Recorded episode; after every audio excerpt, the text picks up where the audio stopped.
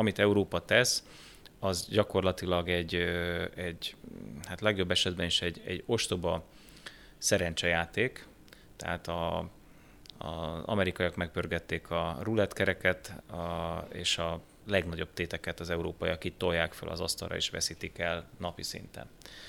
Normális esetben az európaiaknak lenne a legnagyobb érdeke, hogy béke legyen megegyezés, ennek ellenére ilyen, ilyen irányba semmilyen lépés nem történik. Folyamatosan frissülő tartalmainkért iratkozzanak fel a csatornánkra, kezdünk! Köszöntöm a kedves hallgatókat és a kedves nézőket és a kedves vendégeket is, mindeneket Lánci Tamás, szervusz! Szervusztok! És Vecán Zoltán, szervusz te is. Szervusz. És boldog új évet mindannyiótoknak és a kedves nézőknek is. Így évelején, amikor még nem indul be különösebben a belpolitikai élet, de talán a világpolitika is még egy picit a téli álmát alussza már, hogyha van, van tél egyáltalán a hőmérőre tekintve ez kérdőjeles, de nagyjából még úgy egy ilyen hibernált állapotban van a közélet, kiváló alkalom ez arra, hogy előre tekintsünk és kitaláljuk előre, hogy mit fog hozni a 2023-as esztendő és ö, azt gondoltam, hogy erre teszünk mi is egy kísérletet, aztán egy év meglátjuk, mire jutottunk. A lényeg a lényeg, hogy kisebb dolgokból indulnánk ki, és aztán a big picture megrajzolása felé is ö, próbálkoznánk majd irányokat venni. A legkisebb dolgok szerintem a magyar politikában azok, azokat úgy hívjuk most, hogy párbeszéd, MSP, adott esetben. Talán ugye már a Huxit párt nem létezik, polgári válasz és hasonló pártok, de valóban az MSP is köztük van. Úgyhogy először azzal kezdenem, hogy a magyar belpolitika, magyar kifejezetten a, a magyar politikai életben mire számítotok, milyen esélyei vannak például azoknak a formációknak, akik néhány hónappal ezelőtt még közös ellenzéki összefogás tagjaiként kormányváltásra készültek, most pedig úgy tűnik, hogy nem csak egymással viaskodnak, hanem a valósággal is. Kezdjük akkor egy ilyen igazi mikroelemzéssel. MSP, LMP, párbeszéd, és aztán majd a picit nagyobbakra külön kitérünk. Tamás, hogy látod, van-e esélye még ilyen kis formációknak a magyar politikában idén? Hát akkor még egyszer szeretettel üdvözlök én is mindenkit. Hát nem tudom őszintén szólva, hogy léteznek-e ezek a pártok még egyáltalán, és hogy van-e róluk mit beszélni. Tehát gyakorlatilag az egyetlen potensnek, eddig potensnek tűnő formációt, a Momentumot, azt most vallja föl a DK. Gyakorlatilag minden héten van egy egy hír arról, hogy hol melyik képviselő, önkormányzati képviselő vagy, vagy polgármester lépett át a DK-ba. Úgyhogy én úgy látom, hogy mire Donát Anna valamikor az év közepén, második felében visszatér, hogy, hogy a szülési szabadságról, hogy visszavegye a pártját, addigra nem, nem tudom, hogy lesz-e még ez a párt. Tehát gyakorlatilag önálló arcéle már nincsen, a, a politikusai pedig szépen lassan elszivárognak. Egy, ez máshogy zajlik, más pártok esetében is zajlik ez a tendencia. Az összefogás tulajdonképpen tovább él a DK-nak a, az égisze alatt. Hát lényegében csak a DK létezik. Szervezeti értelemben mindenképpen. Ugye talán pont a jobbikos ö, ö, volt kabinetfőnök hölgy mondta azt, hogy a jobbik olyan állapotban van már, hogy kongresszusra tudnak összehívni, nyilván ebben a személyes sértettsége is benne van, de, azért el tudom képzelni, hogy tényleg uh, valahol itt jár a jobbik. Nem tudom, hát a, az LMP nem tudom, hogy én nem tudom, hogy az még van-e. De biztos van, nem akarom megsérteni. Hát igen, igen. A párbeszéd meg gyakorlatilag megcsinálta azt a bravúrt, hogy a parlamenti frakciója, illetve a, a szavazóinak a száma az gyakorlatilag teljesen fedi egymást. Tehát ezek, ezek nem létező ezek nem létező pártok. A DK szervezet értelemben létezik, kovácsolt most magának egy sajtóterméket is, valamit ott próbál csinálni, mármint a meglévő sajtótermékek mellé ugye létrehozott egy pár tévét, tehát ez az, ami még úgy látszólag úgy működik, mint egy, egy, egy párt, amelyiknek van valami terve azzal kapcsolatban, hogy a következő választáson 24-ben mit akar magával kezdeni tekintetjük ezeket életjeleknek is, amiket még úgy valamennyire lead. Hát én pislákoló életjelek, igen. A többi párt esetében tényleg nem tudok, nem, nem, nem tudok mit mondani, mert nincs. Tehát most biztos, hogyha itt ülne velem szemben, nem tudom, Kunhalmi Ágnes, akkor elmondaná, hogy de két hete is tartottak egy sajtótájékoztatót, de ez szerintem az emberek inger küszöbét nem nagyon éri el. Igen, legutóbb a, a kapcsán emlékezünk az MSZP-re, hogy szabad strandokat követeltek a szabad strandok helyére a Balatonnál, de alig a politikai innováció csúcsa. Hát igen, tehát nincs, tehát se világkép, se politikusok, se szervezet, se, se, tehát se brand.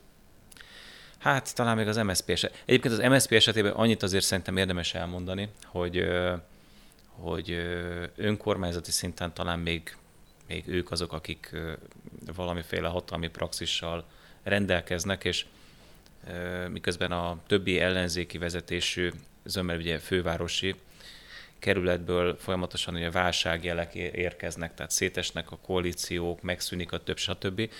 Még relatíve úgy tűnik, hogy az MSZP-s vezetésű kerületek, vidéki önkormányzatok azok, amik így nagyjából valamennyire képesek magukat megszervezni. Nem azt mondom, hogy sikeresek, de, de még nem estek szét. Az azért is érdekes mindez, amit mondasz, mert a következő egyesztendő arról fog szólni számukra, hogy fölkészüljenek az azt követő évben a választásokra. Lesz kettő is, önkormányzati választás, európai parlamenti választás, és az utóbbi kapcsán ugye az klasszikus listás megmérettetés a legarányosabb, ha úgy tetszik, hiszen mindenki állít egy listát, meglátjuk, hogy kire menjen szavaznak, és jelen szerint mindenki önállóan készül indulni. Ezek a úgymond éppen, hogy csak élő életéleket kiadó formációk is. Zoli, hogy látod az ő jövőket? Valóban eltűntek a térképről, és csak a frakciópénzek fogják őket szint fölött tartani, vagy még fölélethetnek? Jó, hát azt is érdemes talán hozzátenni, hogy szerintem így az évelei testpedésben nem biztos, hogy érdemes megnézni, hogy, hogy tehát nem biztos, hogy ez egy az egyben leírható az egész évre a továbbiakban, amit most látunk. Ugye vége lett, a, vége lett itt a nagy szezonnak, ugye a választással, van egy kétségkívül meglévő újrarendeződés éppen a soraikban. Engem inkább az lepett meg, hogy ennyire cserekompatibilisek ezek a brendek, hogy amit mondjuk Demeter Márta megcsinál 17 és 21 között, hogy három pártot váltott, az most egyáltalán nem lenne feltűnő vagy különleges jelenség. Tehát ebből nem születne szerintem még egy indexcikk sem. Uh-huh. Vagy Telex. Vagy Telex. Ami, ami izgalmas talán, hogy mennyire tudják ezt, ezt én ugye főleg kommunikációs szempontból tudom ezeket a dolgokat nézni, nem feltétlenül szervezeti tekintetben. Ez, az, ez, a, ez, a, ez a sok félesség talán most tud egy kicsit nem tudom, igazolást nyerni, és akkor tudnak egy kicsit saját valamit mondani, erre ez nagyon jó alkalom lesz. Mit mondtak az elmúlt fél évben? Azt értem, hogy az első hét testpedéséből ne induljunk ki, de mi volt az elmúlt fél év állítása? Tehát elszenvedték egy katasztrofális veleséget a, a parlamenti választáson, Elszúrtuk. Mi, mi, most a, mi most a mondás? Mert én nem, nem látok semmit, tehát nem egy kibontakozást nem látok, hanem egy csendes leépülést. Tehát feloszló szervezeteket, és, és, és valami teljes káoszt, tehát hogy ki hova ül be, ki merre tart, belháborúk is voltak, lásd jobbik. Nem akarom az elmúlt évet értékelni, csak én úgy látom, hogy ezekből a pártokból a következő évben sem fog semmi sem kijönni. Tehát, tehát hon, kiből, mi, mi, mi, mi, az, ami, mi az a mondani való, mi az a koncepció, ami, ami újszerű. Ráadásul úgy, hogy igazából nincs új belépő erre az ellenzéki politikai piacra. Mert ugye, tehát korábban volt még tíz évvel ezelőtt a Jobbik, amely az újdonság varázsával hatott, aztán 10-15 évvel ezelőtt, aztán jött a Momentum, ugye 17-ben, tehát most, most nem látunk ilyet. Hát az arra választói is, piac kitermeli. Gondolom. Arra is gondolatod, uh-huh. hogy én úgy értettem, vagyis ebben szerintem van mondjuk úgy ráció, hogy mikor, hanem most. Tehát, hogy az kétségtelen, hogy a, uh-huh. a, a, a, a kép, amit látunk magunk előtt, az az, amit te, nehéz is máshogy látni, tehát üzenet, gondolat, perspektíva nincs egyiküknél sem. De egyébként a lehetőségük most igazán meg lehetne arra, hiszen ott áll előttük a teljes magyar nyilvánosság, ott áll előttük egy olyan társadalom, amelyik amelyik egyébként ö, uh-huh. ö, nehéz helyzetben van, éppen válsághelyzet van, tehát az ellenzéki ö, esélyek ilyenkor mindig megnőnek, erről sokat beszéltünk, szerintem akár április harmadika után is, hogy, hogy nem természetes állapot az, amiben vagyunk, hogy a kormányzat támogatottsága ilyen válságban ennyi idővel a választás után még mindig ilyen magas, és ennyire nem látja senki az ellenzéket. Tehát, hogy elvileg a potenciális esélyük és az eszközeik is megvannak, csak nem használják ki. Hát abban az értelemben, hogy ahogy mondjuk egy politológia tankönyv leírná ezt a helyzetet, ebben neked igazad van, de tehát reménytelen embereket látunk, olyanokat, akik eddig se tudtak semmit se kezdeni a helyzettel, csak a saját pozíciójukat védik, őrzik, semmi mással nincsenek elfoglalva. Szerintem a 24-es úgynevezett felkészülésük is arról fog szólni, hogy mindenki nyírja a másikat. Tehát sokkal többet fognak magukkal foglalkozni, mint a kormányzati politikával vagy a kormányoldallal. Az meg, hogy ők bármilyen válságkezelő kon- koncepciót meg tudnának alkotni, ezt, ezt teljesen kizártnak tartom. Tehát az elvileg legfrissebbnek számító Momentum politikusai gyakorlatilag az ellenzéki újságok headline-jaiból tájékozódnak. A cikkeket már nem olvassák el, csak a headline, de lehet, hogy csak a címeket. Tehát már lehet, hogy rá se kattintanak, csak elolvassa a címet és tovább. Tehát körülbelül ennyire megalapozott a tudásuk. Nem bántásból mondom ezt, hanem egész egyszerűen azért, mert, mert ilyenek. Tehát látszik, tehát amikor kiáll Fekete Győr András az első politikai, talán az első uh, politikai megszólalására a parlamentben és az olimpiának a a, az évét nem tudja eltalálni, akkor te, miről beszélünk? Mit, mit várunk tőlük? Én semmit, megmondom őszintén. Az, hogy az a, azok a belháborúk, azok a kamarilla harcok, amik eddig zajlottak, ezek fognak folytatódni, és mivel 24 az egy számukra tényleg fontos év lesz, mert az ellenzék szempontjából nagyon fontos év lesz, mert ott lehet megint pozíciókat szerezni, ez nem kíméletlen nyírbálás lesz. Uh-huh. És nem tud ebből kiemelkedni egy új vonal, egy új arc, aki... Hát bárki belépne erre a piacra, azt azonnal kinyírják, tehát ennyi erejük még van. Tehát ha valaki véletlenül megjelenne. Én, én nem hisz, én arról nem is beszélve, hogy Gyurcsány Ferenc tényleg 12 éve dolgozik azon, hogy, hogy valahogy megszerezze formálisan is a vezető pozíciót az ellenzéki oldalon. Ez szerintem nagyjából most arra megtörtént, tehát most már megvan az átvétel, a boltot szerintem nagyjából átvett, tehát bolond lenne engedni bárkit ide belépni erre a piacot, azonnal kinyírják. De másik oldalról azt is meg lehet nézni, hogy ki az, aki most tehát ellenzéki oldalon? Ki, ki az, akit látunk följönni, aki, aki képes lenne megfogalmazni egy koncepciót, belerakni az idejét, a munkáját, kockáztatni, úgy, hogy ráadásul egy nem könnyű helyzetben lévő e, országot kellene neki majd esetleg 26-ban átvenni. Tehát, hogy, hogy ez nem, nem is egy, tehát most válságkezelési helyzet van egész Európában, Magyarországon is nehéz a szituáció. Mm, szerintem nem egy vonzó feladat most erre bejelentkezni. Ebben biztosan igazad van. Nekem eszembe jut egy mondásod, talán a 18-as vagy a 19-es EP választás után említetted, hogy a, a csatatér után most egy lovon ülve a Gyurcsány végig fog menni az ellenzéki hadsereg maradékán, és egyenként lekaszabol mindenkit a lováról ülve. Ez olyan belémégett ez a két. Nagyjából ez történt itt az elmúlt néhány évben megspékelve egy kolosszális április harmadikai verességgel, ami alig, hanem még gyorsított is ezen a folyamaton, de föltenném a nagy kérdést, és lehet, hogy erre nem fogjuk tudni a választ, meg igazából lehet, hogy már nem is releváns, de miért beszélünk még mindig Gyurcsány Ferencről? Inkább úgy kérdezném, hogy miért állt elő az a helyzet, hogy Gyurcsány Ferenc 12 év Fidesz kormányzás után 2006 árnyékában még mindig, hiszen arra mind sokan emlékezünk, egy bukott kormányzás után most ő a potens szereplő az ellenzéki oldalon. Mi, ennek a, mi az ő titka, vagy a körülmények alakultak így röviden? Van erről valami elképzelésetek? Hát kommunikációs szempontból egyfajta állandóságot jelent.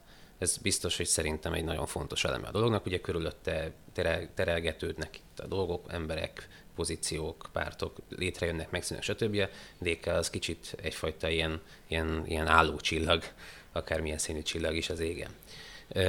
Ez biztos, hogy a javára, javára írható, és hát amit ugye említettél az előbb, hogy, hogy nem nagyon hagyott maga körül olyat, aki potenciálisan ezt a pozíciót fenyegethetné, hagyta, hagyta őket kifutni, vereséget szenvedni, aztán ő még mindig ott van. Tehát ez az állandóság, talán, talán ez az egy, ami, ami, ami az igazi ö, ö, alapja ennek a dolognak. Gyurcsány azért a politikai karrierjét még a rendszerváltás előtt kezdte. Egy olyan családban házasodott be, aminek 40 évnyi hatalmi praxisa volt. Tehát Gyurcsány Ferenc személyesen is, tehát úgy értem, hogy a karrierje során, meg úgymond a család életében is, tehát két úton is megtapasztalta, hogy hogyan kell egy pártot csinálni, hogyan kell ezekben a hatalmi játékokban mozogni. Ebben ő, ebben ő jó. Az más kérdés, hogy építkezni nem nagyon tud, tehát abban gyenge, de másoknak a lerombolásában, kiszorításában, tehát ebben a klasszikus ilyen, ilyen bolsevista vállazásban, tülekedésben, ebben ő, ő profi. Tehát ezt a legnagyobbaktól tanulta az apparátusnak azon tagjaitól, akik még látták az 50-es, 60-as években, hogy ezt hogyan kell csinálni, amikor aztán komolyan tétre ment a játék. Tehát neki megvan ez a tudása. Azok, akik azután jöttek be a politikába, uh, tehát ott én azt látom, hogy, hogy ez nincs meg, és ráadásul nem is akarják megtanulni. Tehát itt van a Momentum generációja, de el tudom mondani az LMP-ről is, ha létezik ilyen párt, párbeszéd, akkor róluk is, hogy, hogy igazából a politikának csak egy nagyon-nagyon szűk részét értik, az sem biztos, hogy jól értik, ami nagyjából a, úgy írható le, hogy a politika, az ő szemszögükből a politika egyenlő az, ami a közösségi médiában zajlik. Ez egy szerintem egy végzetes félreértés. Tehát ha valaki azt gondolja, hogy azért, mert 2023-at írunk, azért, mert ezeknek a platformoknak ó, egyébként tényleg óriási a befolyása, hogy ezzel le is van tudva a politika, hogy nem kell szervezetet építeni, hogy ezzel nem kell, hogy nem kell kialakítani egy koherens világképet, hogy nem kell, nem kell végig gondolni, hogy kikből is áll a magyar társadalom, szegmentálni őket, mely választói csoportokra számítok én. Tehát, hogy a politikának ezeket az alapfogásait valaki nem akarja elsajátítani, vagy nem képes, akkor szerintem örökre kudarcra lesz kárhoztatva. És én azt látom, hogy, hogy ez a jelenlegi ellenzék, nem a gyurcsányékról beszélek, hanem az azon kívüli világról, ezt egyszerűen ezt meg akarta spórolni magának ezt a melót. Még a jobbikban talán megvolt valami ebből a tudásból, talán, nekik volt még valaha szervezeti beágyazottság. Tehát Világképük valami? Olyan, amilyen, de volt. Tehát, hogy volt egy sajátos nyelvezetük, tehát emlékeztettek arra, ahogy egy párt működni szokott. E, most már ez rég nem mondható el róluk. Hát bizonyos, bocsánat, csak bizonyos tanulságokat azért csak levontak itt az áprilisi vereségből, és nem tudom, azért tele voltak a, a nagy világmegfejtések, természetesen a világhálón és a közösségi médiában nagy világmegfejtésekkel, ami általában abban a néhány szóban testesült meg, hogy le kell menni vidékre. Hm. És így körülbelül erre, ebbe, ebbe a, ezt a szűk részét azért szerintem Jó, de hát ők nem, nem, ez, ez, nem Bartók Bélák, ők meg Kodály Zoltánok, hát most lemész vidékre, attól nem történik semmi. Ez nem így működik. Tehát, Csak a revelatív erővel bírt számukra az, hogy na hát őket ott nem szeretik annyira. Hát e, valóban igen, de hogy ez, ezt le tudnák fordítani tettekre, tehát hogy ebből valami cselekvés következne, abban azt nem hiszem. Ők itt érzik jól magukat, alapvetően a saját környezetükben, zömmel Budapesten, tehát urbánus környezetben, ők jól el vannak ezzel, és tényleg kényelmesebb, hát lássuk be, kényelmesebb otthon a fotelből posztokat kitenni, mint lemenni, választókkal beszélgetni, megérteni a problémáikat, és ez most nem egy demagógia, amiről beszélek, hát ez a, ez a melónak a része, a jelentős része, a választókerületi munka. Ott élni, ott lenni az emberek között, megérteni a problémáikat, elfogadni, hogy valamit ők esetleg jobban látnak, mint, mint az, aki ilyen nagy felvilágosult gondolatokkal jön-megy a világba, és úgy gondolja, hogy nála van a bölcsekköve. Nem, nem könnyű, nem könnyű. Aki tényleg járja a vidéket. Én ismerek olyan képviselőket, akik ott mozognak napi szinten a választókerületükben, ez egy kőkemény munka. Nagyon-nagyon komoly és nagyon fontos munka, és nagyon okosan és jól lett kialakítva a választási rendszernek ez a rész, hogy vannak egyéni választókerületek, és rá vannak kényszerítve a pártok, hogy, hogy helyi szinten beágyazódjanak és ott működjenek. Aki meg ezt nem teszi, az, az kész, az lemegy a lefolyón. Pedig olyan kis buták, hiszen vidéken is lehet Facebookozni de nem akarom elviccelni dolgot. A lényeg a lényeg, hogy aki a legmesszebbre jutott úgymond politikai sikerek tekintetében az elmúlt 12 évben az ellenzéki oldalról, most nem számítom ide azokat a képviselőket, akik 12 éve koptatják minden siker és érdem nélkül a parlamenti patkó székeit, az Karácsony Gergely, aki ugye főpolgármester lehetett 2019 őszén. Most nem akarok itt ilyen olcsó módszerekhez folyni, de hogy nem, egy taxissal beszélgetve a minap arra jutottunk, hogy már senki nem szereti Budapesten, a taxisok sem, a biciklisták sem, a gyalogosok sem, senki nem szereti, és most azzal kell szembenéznie, hogy a saját politikai szövetségesei sem szeretik, amiben kevesebb a, talán a meglepetés, hiszen végigvehetünk, hogy mind kiket árult el az elmúlt 12 évben sorra az LMP-től kezdve, még korábban az SDS, és sorolhatnánk. Tehát, hogy nagyjából érthetetlen is, hogy egyáltalán miért szereti egyáltalán bárki. Hogyan látjátok ez év végén ő lesz-e még az úgynevezett következő főpolgármester jelölt a baloldal részéről.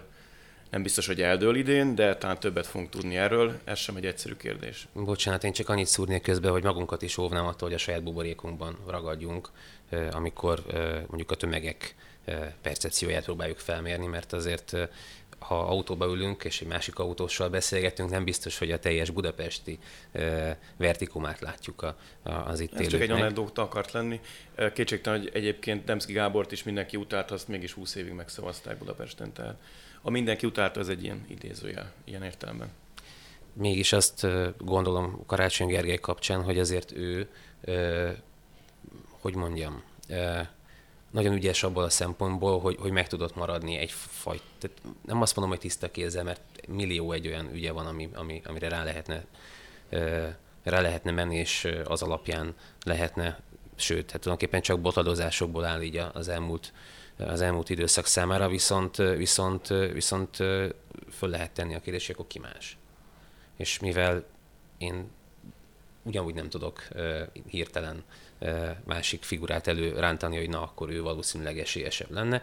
Igazából Karácsony Gergely megszerezte ezt a pozíciót, és azon kívül, hogy az autósok ellen egy teljesen méltatlan háborút visel, nem nagyon rontott el nagy dolgokat, nagyon látványosan most elnézed a Blaha térre, hát majd kinőnek a fák. Tehát, hogy az ígéretekkel azért az tudja ezt, az ígéretekkel azért tudja ezt görgetni, tehát ő nem sérült szerintem annyit az ő, az ő brandje az, az meg tudott maradni, és most, amikor ö, teszem hozzá, az is tök méltatlan szerintem, hogy most, amikor ugye melegedőkről beszél, meg, meg, meg teával kocint, meg nem tudom, tehát, tehát a szociális érzékenység oldalát villantja elő, csak visszaugorva egy picit az autósokra, szerintem az is rendkívül méltatlan, hogy ugye ezt a várost működtetik emberek. Általában ők nem a belvárosban és nem a körúton belül laknak, vagy nem feltétlenül bicikliútnyi távolságra a munkahelyüktől, amivel működtetik a várost. Most gondolok akár a, a, a kedvenc kávézójában a, a, a pultosra, gondolok akár az óvónőre, aki a gyerekeire, tehát hogy, tehát hogy ezek az emberek, ezek általában a külvárosban élnek, az agglomerációban élnek, viszont nekik tényleg ö,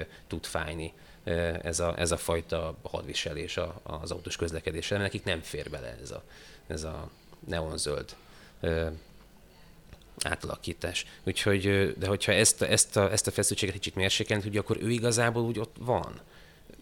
Elgondokoskodik, tehát hogy nem, nem, nem, nem, nem annyira ö, ö, tehát ő, ő egy ismert figura, ott van, és, és, és az állandóság ígéretével, és majd megoldom. Majd, majd megoldjuk, majd jó lesz. Majd ez, ez, ezzel, még, ezzel még úgy el tudja, el tudja húzni a dolgot, szerintem. És nem tudsz mellé rakni valakit, aki viszont nagy odaáll és, és karakán módon. Én mondjuk nem is akarok, de, de nyilván valakik meg igen. Tehát például Gyurcsány Ferenc egészen finoman utalt rá már legutóbbi megnyilatkozásaiban, hogy ne vegye készpénznek Karácsony Gergely, hogy őt fogják támogatni a következő kampányba, de tett ilyen megjegyzést a, hogy mondjam, láthatósági problémákkal küzdő LMP vezetője is. Úgyhogy e frontból is, e frontokon is támadhatnak nehézségei. Sőt, maga az MSZP még jelölő szervezete volt, azt mondta, hogy ők még nem döntöttek ebben a kérdésben.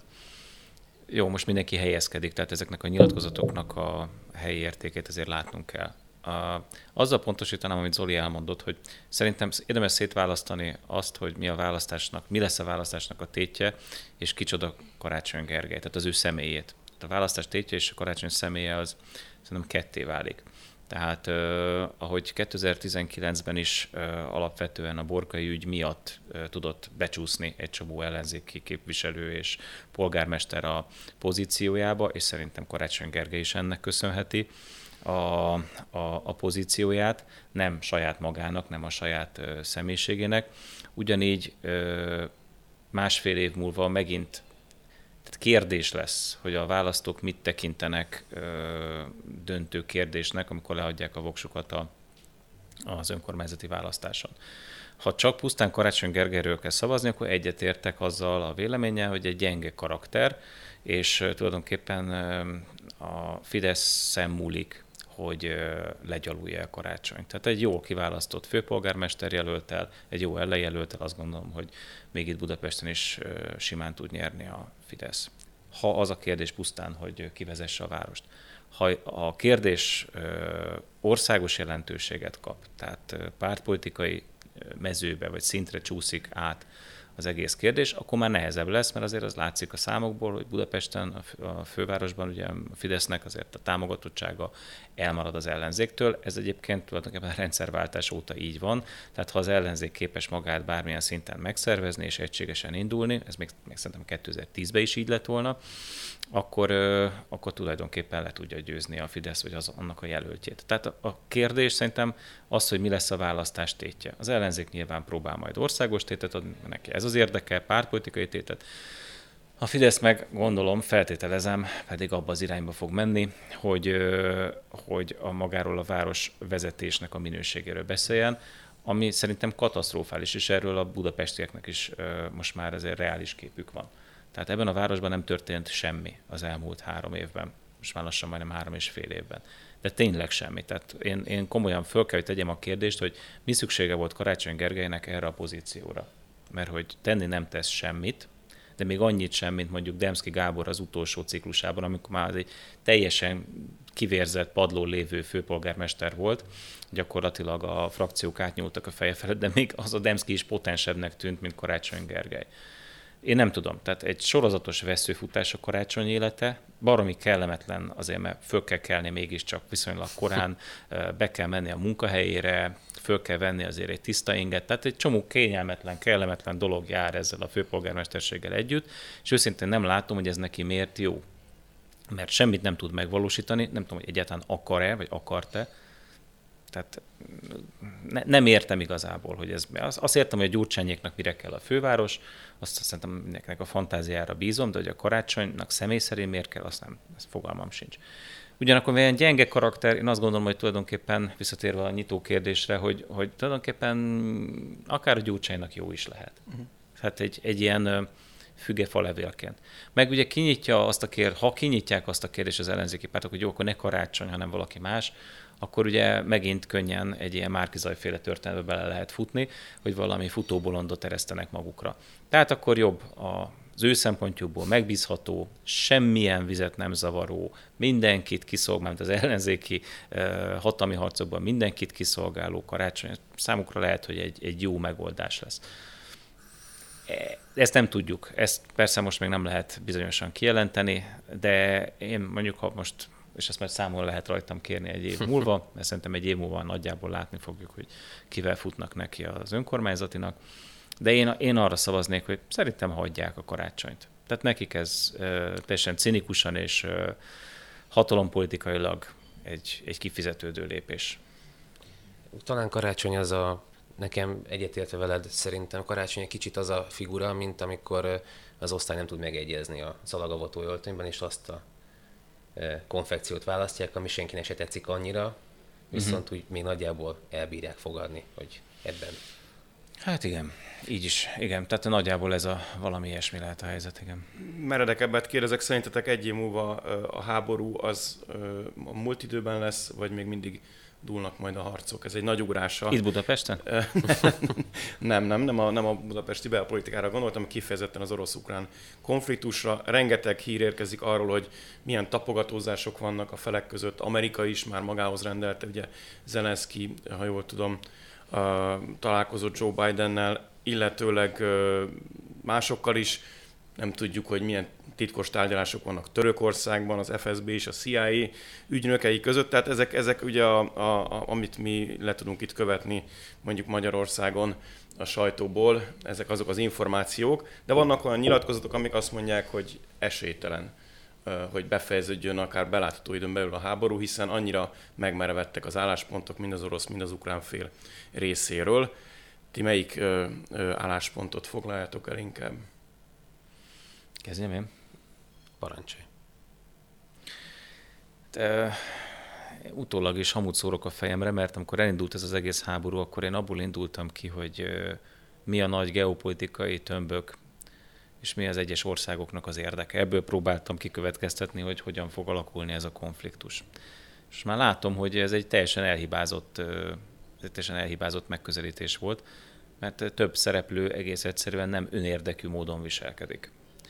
Tehát, és nem racionálisan. Hát itt például Európában senki, magyarokat leszámítva. Tehát amit Európa tesz, az gyakorlatilag egy, egy hát legjobb esetben is egy, egy ostoba szerencsejáték, tehát a, az amerikaiak megpörgették a rulettkereket, a, és a legnagyobb téteket az európaiak itt tolják fel az asztalra és veszítik el napi szinten.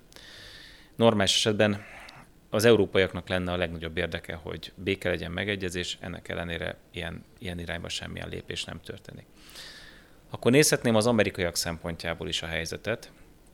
Ugye alapvetően azt szoktuk mondani, hogy Amerika nyer ezen a konfliktuson. És én ezt egy picit másképp látom. Szerintem Amerika nem nyer ezen a konfliktuson. Amerikában van egy tucat vállalat, amelyik betegre keresi magát ezen a konfliktuson, Amerika pedig hihetetlen mennyiségű hitelt vesz föl, amit aztán tol át az ukránoknak, és amiből finanszírozza a háborút. Mellesleg pedig kiüríti a fegyverkészleteit. Tehát Amerika szerintem nem nyer. Amerikai vállalatok nyernek, de ez a kettő nem ugyanaz. Most itt is, hogyha a racionális a helyzet tehát ha, ha racionalitás irányából indulnánk ki, akkor azt mondanám, hogy kell, hogy akkor legyen egy párt, mert kettőből lehet választani Amerikában a szabadság és a, a, az önmegvalósítás hazájában, ugye kettő pártra egyszerűsödik le minden, akkor egyik vagy a másik pártnak be kéne mondani azt, hogy ezt a háborút próbáljuk meg lezárni, mert nagyon-nagyon sokba kerül az amerikai adófizetőknek. És ez nem történik meg. Gyakorlatilag a Trumpon és az amerikai demokrata párt bal szárnyán, a szél bal szárnyán kívül, az mondjuk egy ilyen három tucat képviselőt jelent a kongresszusba, lényegében, lényegében nincs olyan, aki a béke, a tárgyalások, a, a fegyvernyugvás irányába szeretne elmozdulni. Tehát nincs alternatívája. Ezt szerintem ez nem, ez nem Amerika érdeke, ez azoknak az érdeke, akik nagyon jól keresnek ezen a háborún. Aztán ott vannak az oroszok, ugye? Akik kezdték a, úgymond az egészet. Akik kezdték, akik kezdtek, kezdték ezt az egészet. Ugye itt is hát vagy egy, egy millió elméletet hallottam az elmúlt egy évben, hogy miért csinálják, mi a céljuk, most akkor ők ügyesek, vagy bénák, vagy nem. Szerintem az én véleményem, hogy az oroszokkal a, szerintem lehetne tárgyalni, ők is akarnak szerintem tárgyalni, de egész egyszerűen nincs nekik fölkínálva, tehát nincs lehetőség. Ugye az, az amerikai mondás az, hogy ha Oroszország tárgyalni, akkor, akkor ott van Zelenszky, és akkor üljenek le. Most nyilvánvaló, hogy ez nem fog megtörténni. Tehát az oroszok sose fognak leülni Zelenszkivel. Én azt gondolom, hogy fordítva ez a, ez a, és valószínűleg fordítva se. Tehát ez a, ez a kombináció nem túl, a béke szempontjából nem túl biztató. És akkor ugye most csak a nyugati világról beszéltem. Még az orosz is a nyugatihoz számolom, mert mégiscsak egy a keresztény világ része, még ha az, az ortodox kereszténység is. De ezért is valahol egy kultúrkör. Most ugye ha racionálisan nézzük, akkor ennek a transatlanti térségnek, de még Oroszországnak is valahol az lenne az érdeke, hogy a nagy riválissal, Kínával szemben fölvegye a versenyt. Na most ehhez képest nem ez történik, hanem Európa gyengül, Amerika szerintem nem erősödik úgy, ahogy azt gondolják, Oroszországot belepasszírozzák Kínába, tehát nem nagyon hagynak neki más lehetőséget. Tehát ki erősödik ezen, ki tud erősödni, potenciálisan Kína. Érdeke ez a transatlanti térség? Szerintem nem. Tehát a racionalitásból, csak oda akarok kiukadni, hogy a racionalitásból nem lehet ezt levezetni. Mert ha a racionalitásból vezetném le, akkor azt mondom, hogy 23-ban lesz valamiféle megegyezés, fegyverszünet, bék, valami, valaminek kell lennie. De mivel eddig se racionálisan történtek a dolgok, innentől az ember azt mondja, hogy bármi is megtörténhet. Tehát ennél precízebbet és pontosabbat egész egyszerűen nem lehet mondani. Ássuk meg. Zoli. Szerintem már akkora téteket halmoztak ezen az asztalon föl, hogy már azért sem tartom valószínűnek, hogy itt hirtelen, hirtelen kiszállás lenne. Formális fegyverszünet vagy akár béke szerintem szinte. Én, én, azt, én azt a magam szemszögéből szinte teljesen kizártnak tartom ugye közeljövőben, mert akkora erőforrások lettek már elpocsékolva, elégetve, hogy, hogy valamivel ezt muszáj indokolni, különben ebből százszerzalékű bukás lesz. Ez még az oroszokra is érvényes, amelyek, akik ugye nem feltétlenül azt szerint, a döntési mechanizmus szerint választják a, a, a saját vezetőiket, ahogy mondjuk a nyugati világban szokás, de ott is muszáj lenne legalább valami, valamit felmutatni, hogy ezért halt meg több tízezer ember, fiatalok, a, a férjetek és a többi. Tehát ott is meg, meg lett elégetve rengeteg pénz, süllyedt vissza nem tudom hány évtizednyit gazdaságilag a az egész ország, és, és ugyancsak Európa sem fog tudni belenyugodni abba, hogy az általa támogatott Ukrajna az, az, az jelentős presztízs vesztesége járó visszalépést kövessenek, főleg nem az amerikaiak, akiknek meg ugye ez az egész történet lehet, hogy ö, inkább, ö, inkább a felső köröknek és azoknak a vállalatokhoz bekötött politikusoknak, stb. hoz valamit, de ők viszont mégis el tudták érni azt, hogy ebben a háborúban, amíg, amíg legalábbis ukrán területen ö, zajlik, mondjuk nem tudom, három, most mondok valamit, biztos, hogy nem lesz pontos, három egységnyi ö, orosz pénzt, élőerőt, stb. lehetett elégetni egy egységnyi befektetéssel a, a nyugati oldalról. És akkor ez számukra egy, egy végül is hosszú távon kifizetődőnek tűnő valami, még akkor is, hogyha ezzel az oroszok beszorulnak Kína alá, még akkor is ez, ez egy, ugyanakkor pedig Európa szempontjából is egy izgalmas dolog, mert, ők, mert mi meg egy kicsit Amerika alá kezdtünk beszorulni ezzel az egész dologgal.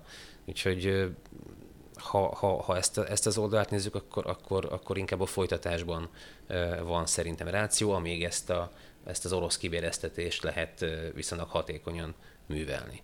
Hogy utána mi lesz, én, én nem hiszem, hogy formálisan ez le fog zárulni. Szerintem ilyen tizen, ez a 2014-es első, első körre hajazó, ilyen megálltak a frontok, tárgyalgatunk, de hogy, de hogy itt deklaráljanak egy olyat, hogy na, ennek most vége, én olyat viszont egyáltalán nem várok idén nem tudom, mennyit akarunk időzni ennél a, ennél a kérdésnél, de szerintem érdemes azt is ide tenni az asztalra, hogy voltak mi a célja ennek a háborúnak.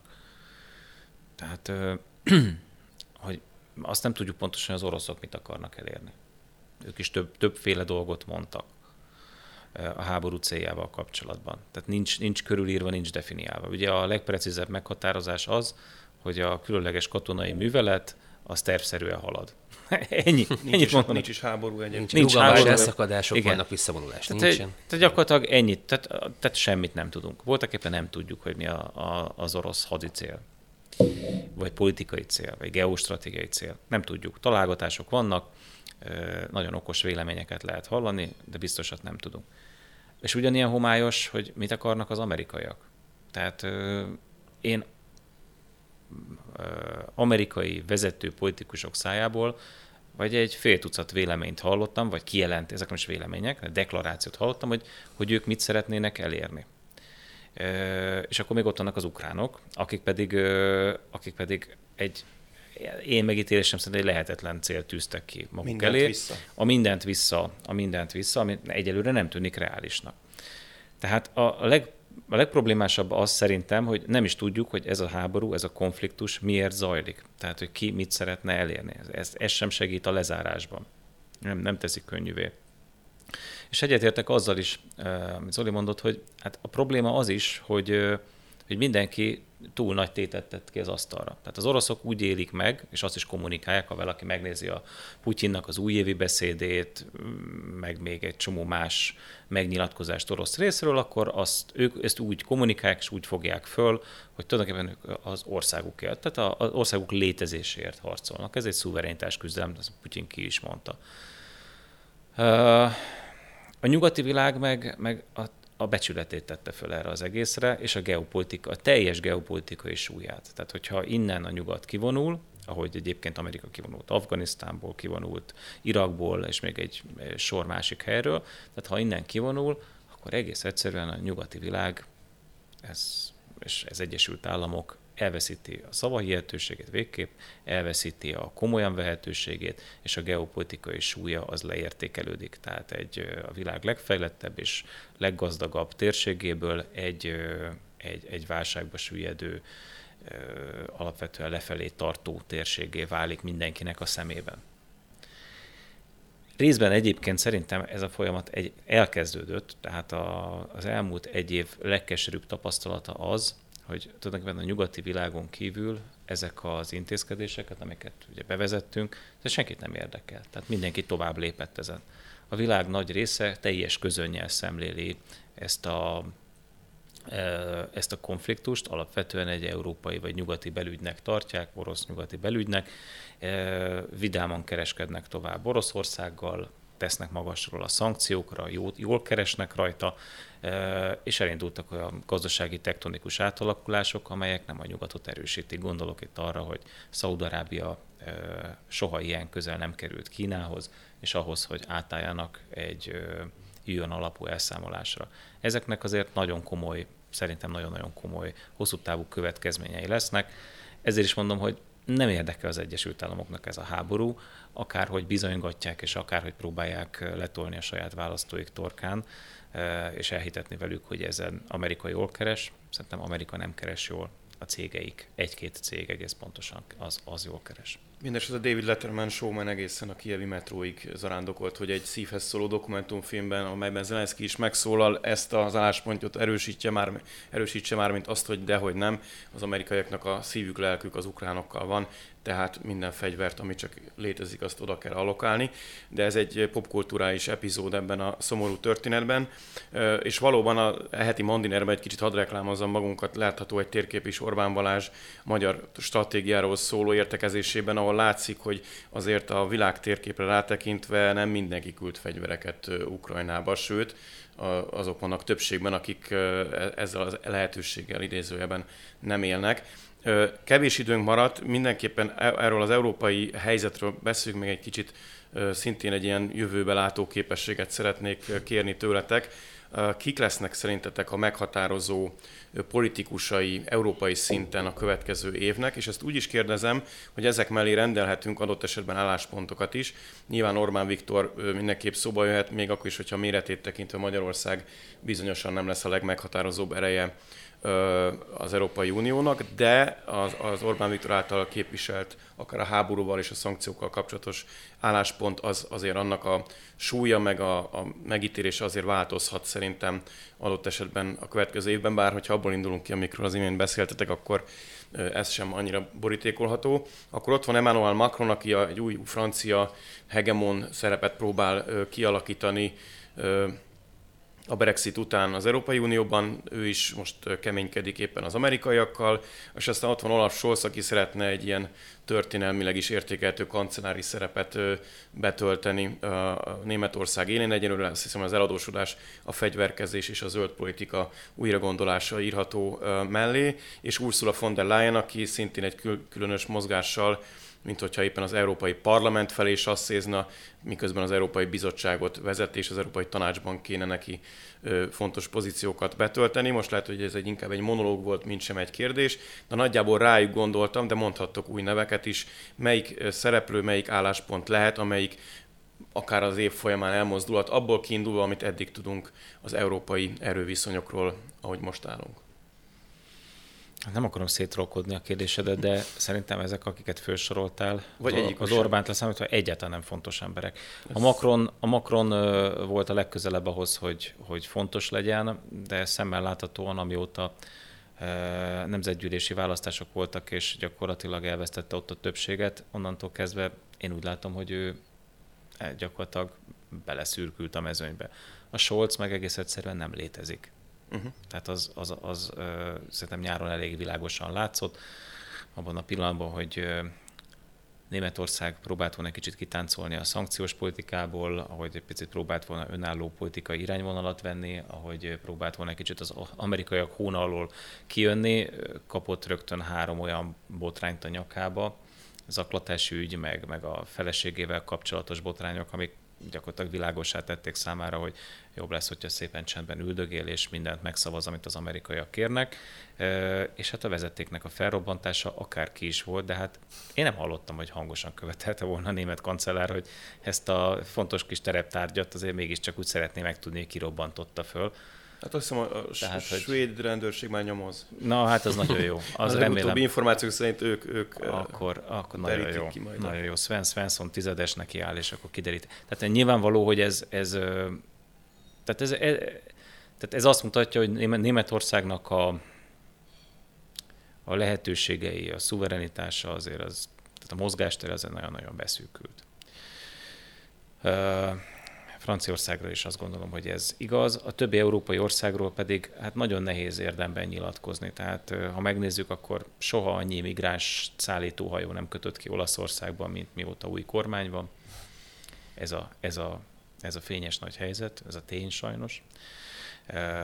Anglia gyakorlatilag egy bohózatba süppett, tehát ugye emlékszünk a tavaly év legmunkásabb fejezetére, amikor egy saláta fonnyadása versenyzett a angol miniszterelnök asszonynal. Tehát, tehát mármint, hogy meddig marad kormányom, azt hiszem 44 napig húzta. Uh-huh. Nem jellemző, azért az Angliára ez nem jellemző. Tehát ez, ez, ez az ilyen kicsit... Ez ilyen dél-európai egy kicsit. Ez, kicsit, ez már igen egy kicsit. És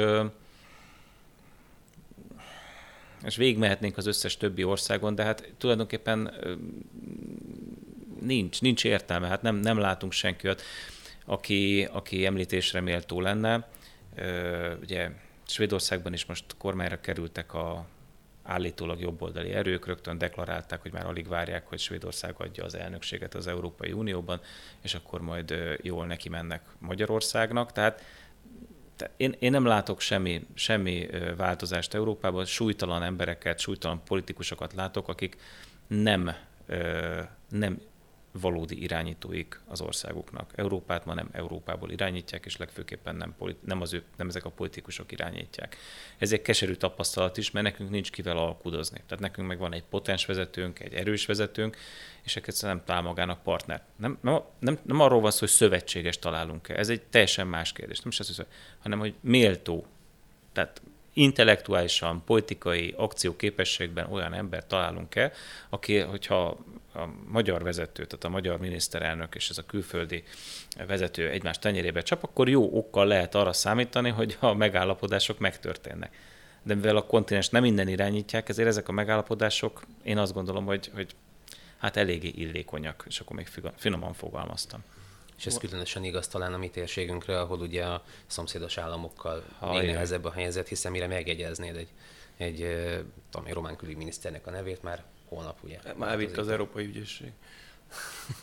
Hát ez Szlovákia, tehát nehéz megmondani, hogy ott pontosan mi történik. Tehát, hogy, hogy ki irányítja hát Szlovákiát. van éppen. Hát, döbbene, döbbenetes. Ugye nagy kérdés, hogy idén lesz Lengyelországban választás ősszel, az egy, szerintem egy, egy érdekes kérdés lesz, hogy ott mi fog történni. Nem egyszerű a helyzet ott sem. Ausztriában is gyakorlatilag fél évenként váltják egymást a kancellárok. Tehát nagyon nehéz itt, nagyon nehéz egyáltalán politikát, európai politikát csinálni.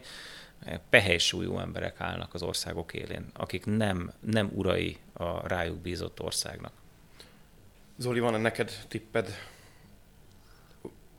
Hát az a baj, hogy ö, alapvetően elmondtad, amit gondoltam, úgyhogy most roppant nehéz helyzetbe kerültem.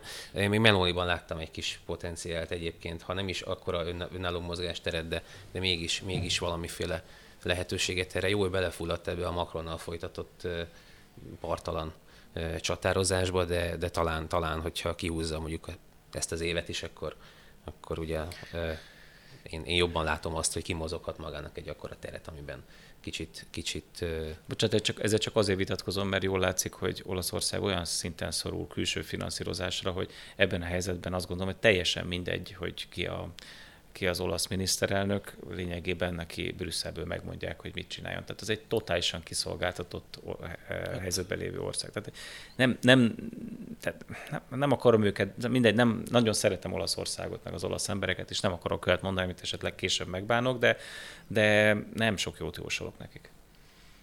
Hát ha úgy nézzük, hogy az RRF, úgynevezett RRF forrásokban, amiből mi még egy petákot nem kaptunk, ők mennyit kaptak, és anélkül mire menne a gazdaságuk, ugye itt 100, millió, 100 milliárd euró környéki összeről beszélünk, lehet, hogy keverem hát a számokat, hát de, de, de... De az RRF ez csak egy kis része, tehát hogy a mai napig is kötvényvásárlásokkal, bár már ugye a, a, a kötvényvásárlási programot hivatalosan leállította az Unió, de még valójában tulajdonképpen még mindig kötvényvásárlási programokkal tartják életben és felszínen Olaszországot. Tehát, hogy ha ez nincs, akkor Olaszország másnap kitűzheti a fehér zászlót. Rengeteg kérdés marad bennem, akár az energiapolitikával kapcsolatban, akár Orbán Viktor ö, ö, következő hónapban, vagy egy idei mozgásával, az európai politikával ezzel kapcsolatban, de ezeket későbbre kell halasztanunk. Nagyon köszönöm, hogy itt voltatok. Nagyon köszönöm a figyelmet is a kedves nézőknek és hallgatóknak, és hát boldog új évet kívánok így a keretes szerkezetként a műsor végén is. Mindezek dacára, amiről beszéltünk itt. Az Legyen inkább csak békés. Már az is, azzal is kiegyeznék, valóban. Minimum Köszönöm. célok. Ha tetszett a videónk, iratkozzanak fel a csatornánkra, és kövessék a Mandinert minden lehetséges fórumon.